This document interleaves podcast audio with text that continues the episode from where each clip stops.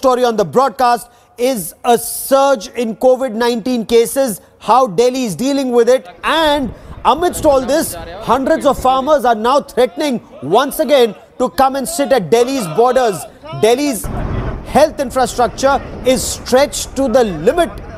Look at these images of farmer union members who are flocking and now driving towards the national capital to once again take part in farmers' protests. The question remains is this the time? Is this the time when every doctor worth his salt is telling you to remain isolated? It has been close to 10 months now that the contentious Farm Bill was covertly passed by the Modi government last September. This legislation will essentially curb farmers' rights and transfer the locus of power to private companies that have been exploiting Indian farmers for decades now. After the introduction of the legislation, protests erupted in the state of Punjab and farmers marched to the border of New Delhi, where they have been rallying against what they see as a death knell. Farmer unions are demanding that these laws be repealed and do not see a compromise to the situation. Amongst the new wave of COVID, many have expressed disbelief in the continuance of this protest, not understanding the life or death situation that the laws themselves present. In this two part podcast, I want to shine a light on some of the nuances of the situation from the grassroots perspective. Last month, I sat down with Mr. Sukhdev Singh, one of the leaders of PKU Ekta Ugrahan, one of the largest farmers' unions protesting at this border. तो आप मुझे थोड़ा बता सकते हैं शुरू होने के लिए कि कैसे पी के यू का फाउंड हुआ था और कैसे थोड़ा बैकग्राउंड पी के यू के बारे में कि कैसे शुरू हुआ था पी के यू बीकेयू एकता ग्रहा जिसका मैं जनरल सेक्रेटरी हूँ। जी। इस, हाँ इसका सबसे पहला जो जनरल इजलास जिसमें इलेक्शन हुई थी लीडिंग कमेटी की। हम्म। वो सन 2002 में हुआ था। जी। स्टेट प्रेसिडेंट जोगिंदर सिंह उग्राहा और स्टेट जनरल सेक्रेटरी मैं खुद। हर बार जब भी इजलास होता है क्योंकि हमारी इलेक्शन जो स्टेट डेलीगेट्स होते हैं नीचे से जी। चुनकर भेजते हैं जितने भी मेंबर होते हैं किसान यूनियन के भारतीय किसान यूनियन एकता गुराहा के। जी। वो इलेक्ट करके स्टेट डेलीगेट्स भेजते हैं उनमें स्टेट कमेटी का इलेक्शन होता है। अच्छा। तो तब से लेकर ये हाँ जी चार पाँच बार हो चुका है वो स्टेट डेलीगेट इजलास तो आ, क्यों क्यों बीकेयू को स्टार्ट किया था कि किस आ, किस मंजिल से आ, स्टार्ट किया था हाँ हाँ ये इसके गठन की ज़रूरत अलग से इसलिए पैदा हुई कि पहले जो लीडर थे हाँ। बीकेयू को लीड करने लीड करने वाले वो पॉलिटिक्स है जी। इस इसमें शामिल हो जाते थे वोट पॉलिटिक्स में। जी। और वो जो लेजिस्लेचर है उसमें हिस्सा बांटने के लिए सरकार के साथ कई कुछ कर जाते थे। हाँ। हमें हमारी ऑर्गेनाइजेशन को वोट पॉलिटिक्स में के मामले में भी पूरी तरह निरपक्ष और धर्म के मामले में भी पूरी तरह निर्लेप। जी। ये दो बुनियादी असूलों पर और तीसरा असूल बुनियादी ये था कि संगठन का जो मकसद है वो किसान जो हित हैं किसानों के हित हैं जी। उनकी पूर्ति के लिए जी। उनकी मांगे मनवाने के लिए। जी। अपने संगठन को संघर्षमुखी बनाएँगे। इन दो नीतियों पर पहरा देते हुए धर्म निर्लेप और गैर पार्टी। जी। किसी पार्टी का कोई विंग नहीं होगा हमारा ऑर्गेनाइजेशन आपके आपके ख्याल में किसानों को यूनियन यूनियनाइज करने की क्या क्या ज़रूरत होती होती है? सरकार उन, उनकी मांगे क्यों नहीं मांगते?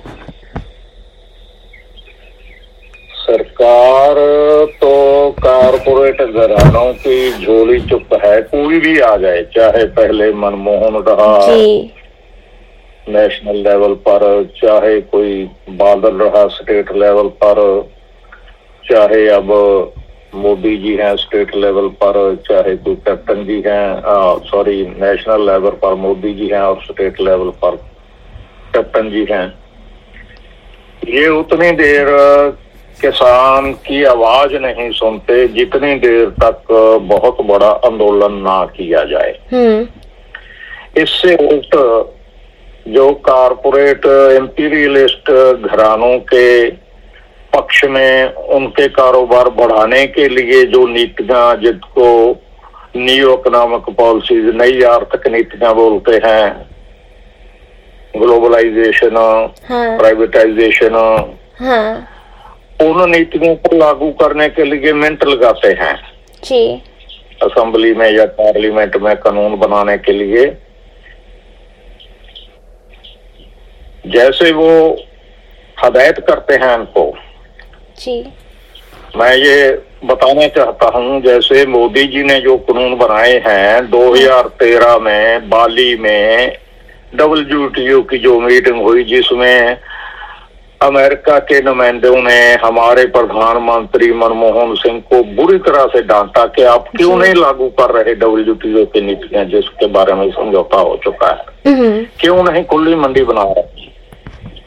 क्यों नहीं हमारी जो वस्तुएँ हैं यहाँ बिना टैक्स के हमें बेचने की आज्ञा क्यों नहीं देते? जी। इस बात पर बुरी तरह से झाड़ पाई ये एक तथ्य है फैक्ट है। हाँ जी।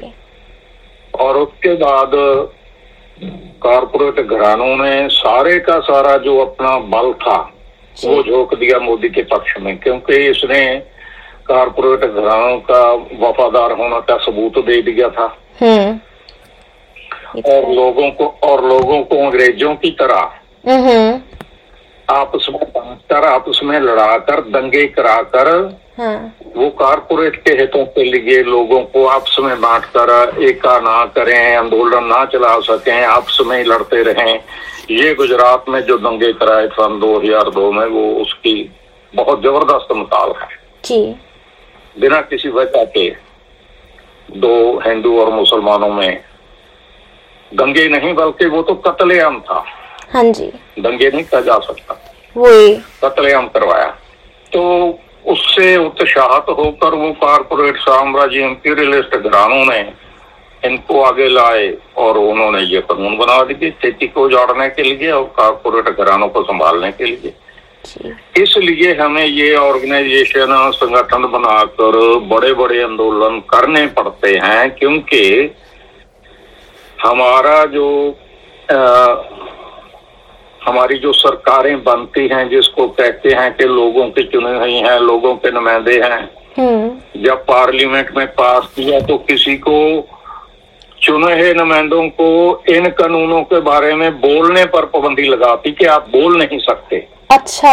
ये नहीं आपके सामने है पार्लियामेंट हाँ, में जब पास हाँ। हुए हैं। नहीं बिल्कुल। पहले ऑर्डिनेंस किया छह हाँ। जून को। उसके बाद पार्लियामेंट में लोकसभा में भी राज्यसभा में भी। राज्यसभा में कुछ एमपीज ने ज़रूरत की बोलने की तो उनको सस्पेंड कर दिया। जी। क्या ये डेमोक्रेसी है? बिल्कुल नहीं। क्या ये लोकराज है? नहीं। इस तरह से जो है जब हमारे जो सारे देश के लिए अन्न पैदा करते हैं सारी चीज़ें मजदूर किसान छोटे कारोबार के सब कुछ जो अपनी किरत से अपने चलाते हैं पैदा करते हैं उनको दबाने के लिए उनको कुचलने के लिए उनकी किरत को निचोड़ने के लिए ये कानून लाए जा रहे हैं। नए से नए कानून। हर सरकार ला रही है। नई से नई नीतियाँ ला रही है। इसलिए हमें ये ऑर्गेनाइजेशन बनानी पड़ती है संगठन बनाना पड़ता है और जब थोड़े बहुत आंदोलन से बात नहीं सुनी जाती तो ये इतिहास में सबसे लंबा आंदोलन हो गुजरा। अभी पता नहीं कितने साल और चल जाए। जितना किसानों में जोश भर गया है जितना उनको जागृति आ गई है कि इसके बगैर हम बचेंगे नहीं। जी। ये पूरे देश के किसानों में जागृति पैदा हो रही है। हिसाब से प्राइवेटाइजेशन से किसानों का सिर्फ़ बुरा ही होगा। या फिर आपको क्या लगता मतलब इसका पहले- है मैडम मैं आपकी बात बीच में मैं आपको प्रूफ देता हूँ। ये जो खुली मंडी और प्राइवेट खरीद को पूरे देश में मरने के लिए कानून लाए गए हैं खुली हम्म। मंडी के लिए कानून लाए गए हैं। जी। इसी सीज़न में एमएसपी बोलते हैं प्रधानमंत्री जी सभी मंत्री जी। एमएसपी तो रहेगा जी पहले भी था अब भी है हाँ। आगे भी रहेगा। मगर एमएसपी पर हरे फ़सल की खरीद की गारंटी उसकी बजाय प्राइवेट घरानों को अपनी मंडियाँ बनाकर खरीद करने की जो छूट है नए कानूनों में वो लागू नहीं हुए।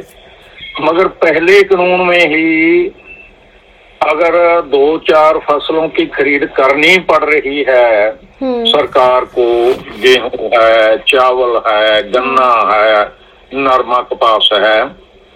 सिर्फ़ दो चार फ़सलों की। जी। तो इसलिए करनी पड़ रही है कि यहाँ पंजाब हरियाणा यूपी के ज़िले राजस्थान के कुछ जिलों में बहुत ज़बरदस्त आंदोलन हुए हैं। जब भी ये खरीद ठप करने का यत्न किया है हर एक सरकार ने पहले वाजपेयी जी की सरकार के समय धान की खरीद ठप करने का यत्न हुआ था। फिर उसके बाद मनमोहन जी की सरकार के समय गेहूँ की खरीद ठप करने का यत्न हुआ था। उन आंदोलनों की वजह से मगर जिन फ़सलों का सरकारी खरीद नहीं होता जी। एमएसपी वहाँ लागू नहीं होता जी। क्योंकि सरकारी खरीद तो एमएसपी पर हो जाती है। इस सीज़न में जो मक्की का एमएसपी सरकार ने फिक्स किया था वो था अठारह सौ पचास रुपए। जी। मक्की का। हाँ।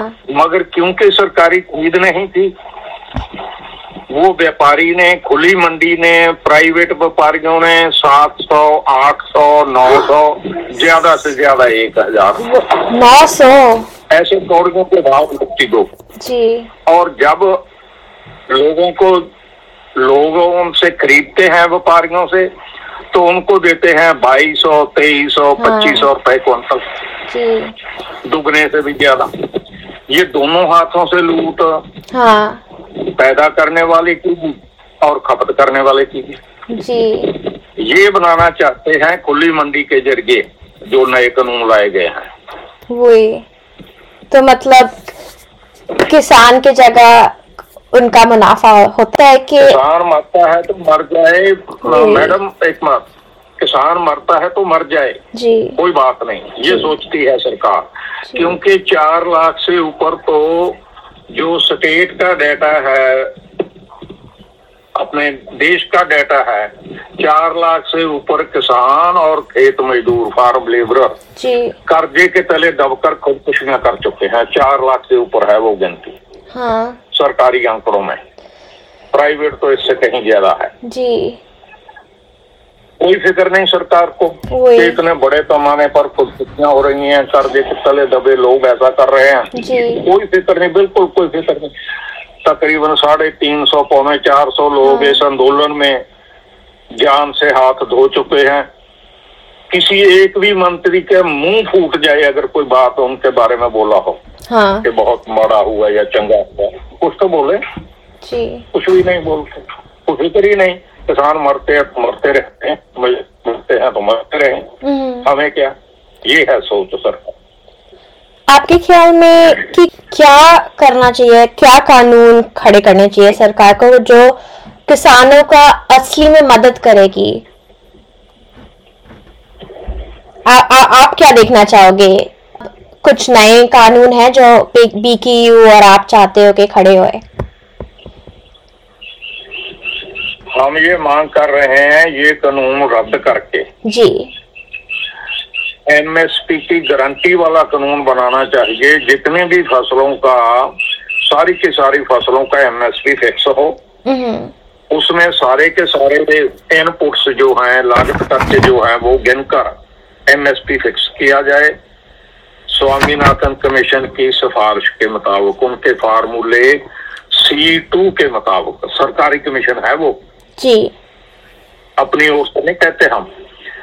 उनने जो फार्मूला दिया है एमएसपी फिक्स करने का या इनपुट्स पूरे कैलकुलेट करने का सी टू फार्मूला है उनका उसके मुताबिक सभी लागत खर्चे गिनकर और 50 प्रतिशत मुनाफा देकर जिससे किसान लागत खर्चे तो फ़सल के पूरे हो गए मगर अपनी कबीलदारी किस चीज़ से चलाएगा वो? वो तो मुनाफे से चलाएगा ना। जी। नहीं तो कर्जा उठाना पड़ेगा। वो मुनाफा उन्होंने पचास प्रतिशत बोला है। लिखा है अपनी रिपोर्ट में। डॉक्टर स्वामीनाथन जी ने किसान कमीशन के चेयरमैन ने। हाँ उसके मुताबिक फिक्स करके और सभी फ़सलों की जो एमएसपी है उसकी गारंटी की जाए।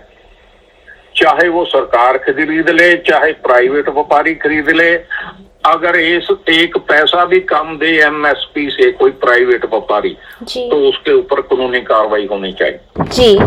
उसको सजा होनी चाहिए कानून के उल्लंघन की। ये कानून बनाने की मांग है साडी जी। हम मांग रहे हैं सभी ऑर्गेनाइजेशन किसान संयुक्त मोर्चा जो है सभी की ये मांग है।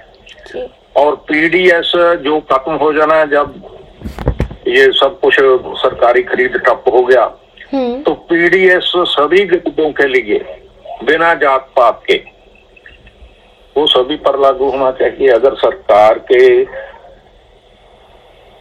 अपने गोदामों में कोई अनाज होगा तो तभी देगी ना वो पीडीएस हाँ। जब सरकार तो सरकार तो बाहर निकल रही है एफसीआई की खरीद के लिए एक पैसा भी नहीं रखा। जी। बजट में। सरकार तो सरकारी खरीद से बाहर निकल रही है।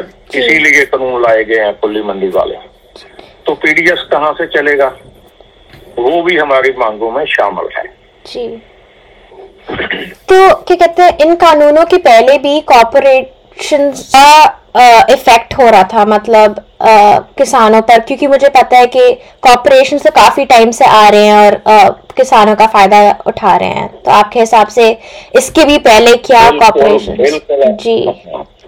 बिल्कुल आपकी बात सही है।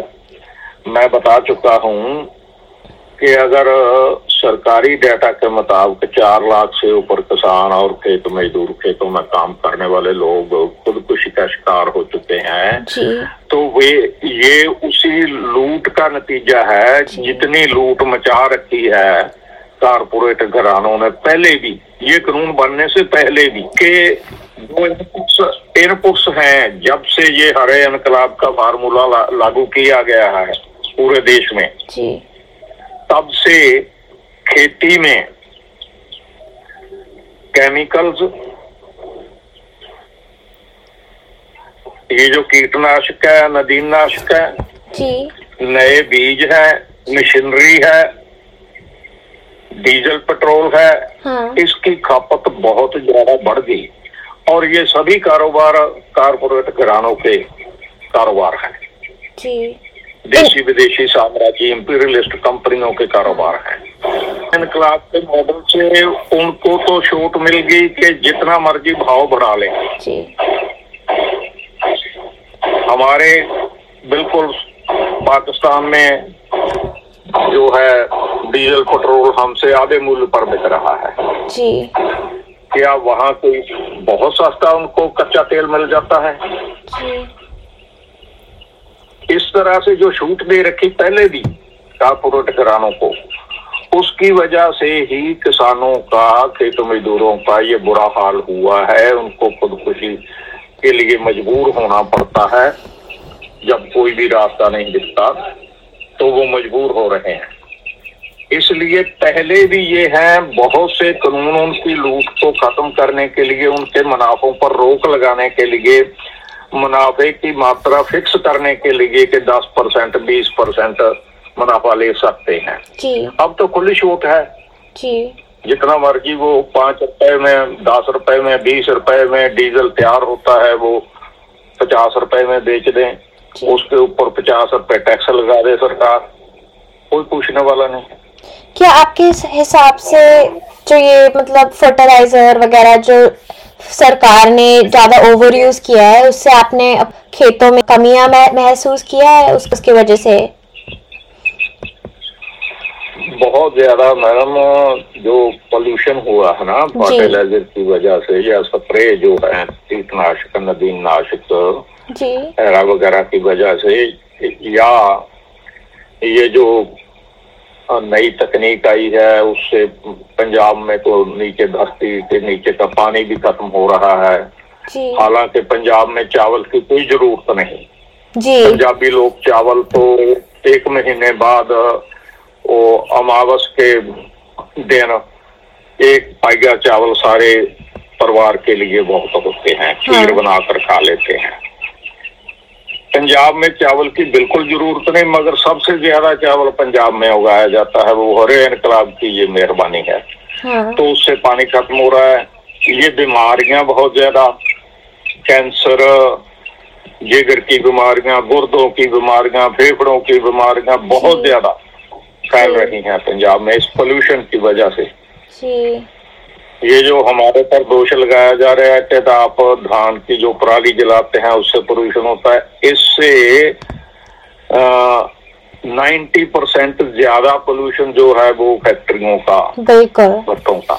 जी। उसके बारे में कोई बोलता नहीं। सिर्फ़ सिक्स परसेंट पोल्यूशन है पराली की वजह से। हाँ। उसके बारे में सारे देश में सारी दुनिया में बड़े ज़ोर से शोर मचाया जा रहा है। पराली प्रदूषण प्रदूषण प्रदूषण पराली किसान किसान। हाँ। जो गरीब किसान होता है उस उस उस किसान होता है ब्लेम डालना सरकार को कॉपरेशन से ज़्यादा। क्या आपको ये लगता है? गरीब किसान ही पहले कुचला जा रहा है। जी। ये जो नए कानून लाए जा रहे हैं सबसे पहले गरीब किसान की बारी आएगी। जी।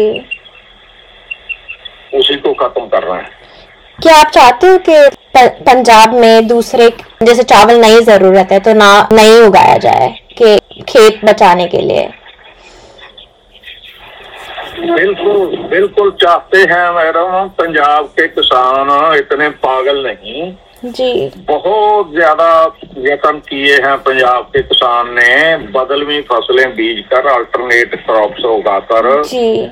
मक्की है वो मैं बता चुका हूँ आपको हाँ। कैसे बुरी तरह वो लूटी जा चुकी है। ये धान के मुकाबले में अल्टरनेटिव क्रॉप है। जी। और बहुत सी ये जो अ, होता है सूरजमुखी तेल जी। जो तेल निकाला जाता है वो कितनी ज़रूरत है पूरे देश में। बहुत बड़े पैमाने पर पंजाब के किसान ने सूरजमुखी उगाया था आज से दस बारह साल पहले बहुत बड़े पैमाने पर। मगर उसकी खरीदना होने की वजह से एक साल दो साल होगा कर जब सड़कों पर फेंकना पड़ा तो लोग हट गए। इसी तरह जो सब्ज़ियाँ हैं और फ़सलें हैं वो सभी की सभी ये जो किन्नुओं के बाग हैं फल फल वगैरह उगाते हैं किसान उनका भी भाव नहीं मिलता। वही। वजह से बदलनी फ़सलों का भाव पूरा दे सरकार एमएसपी फिक्स करे खरीद की गारंटी करे हाँ। तो पंजाब का एक भी किसान धान नहीं उगाएगा। क्योंकि उनको फ़िक्र है कि हमारा पानी खत्म हो रहा है। एक भी किसान नहीं उगाएगा। जी।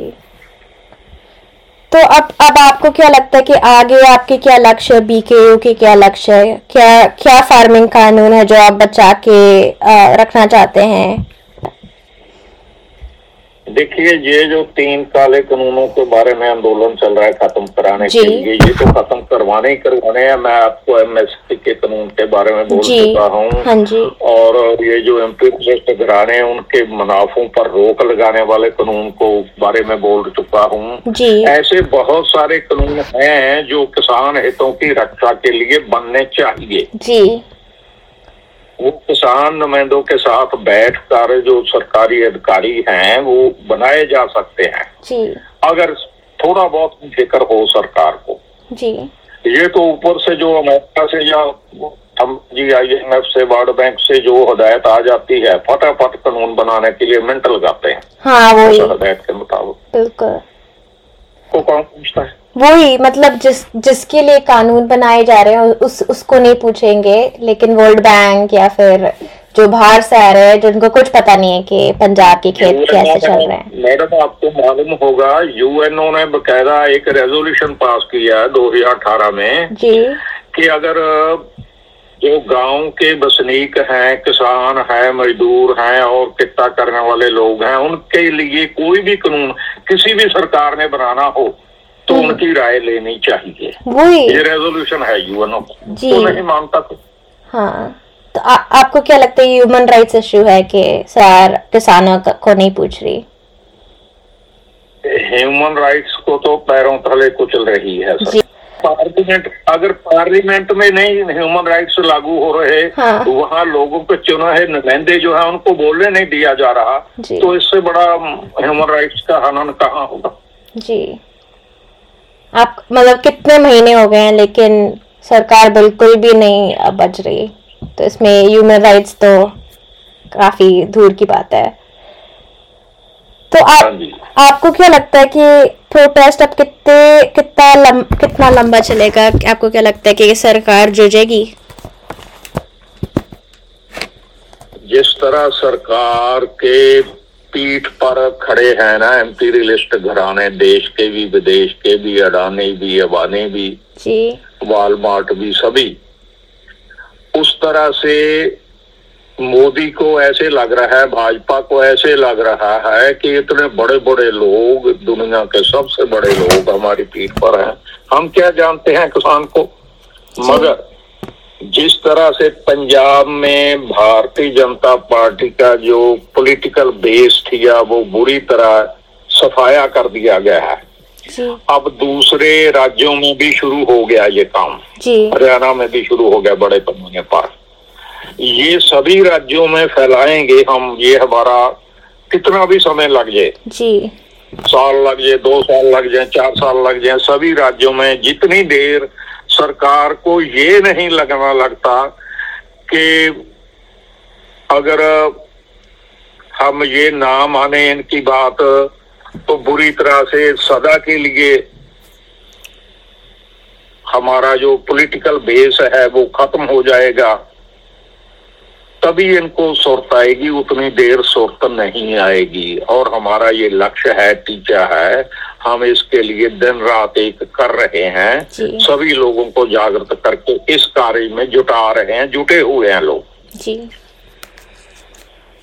जी thank you so much Sukhdev ji मेरे लिए टाइम बनाने के लिए। मुझे पता है कि आप कितने बिज़ी होंगे। धन्यवाद madam Farmer suicides account for 11.2% of all suicides in India, with more than 100,000 committing suicide in the year of 2019. It is within this context that it is important to situate the protest and recognize the situation as a deadly epidemic that has been ravaging the farming community for decades. A shift towards even more corporate control over the sector will worsen the situation exponentially. In part two of this podcast, I will talk to an academic who outlines the effect commodity farming has had globally and the impact it could have in India. Thank you for giving this a listen. Bye bye.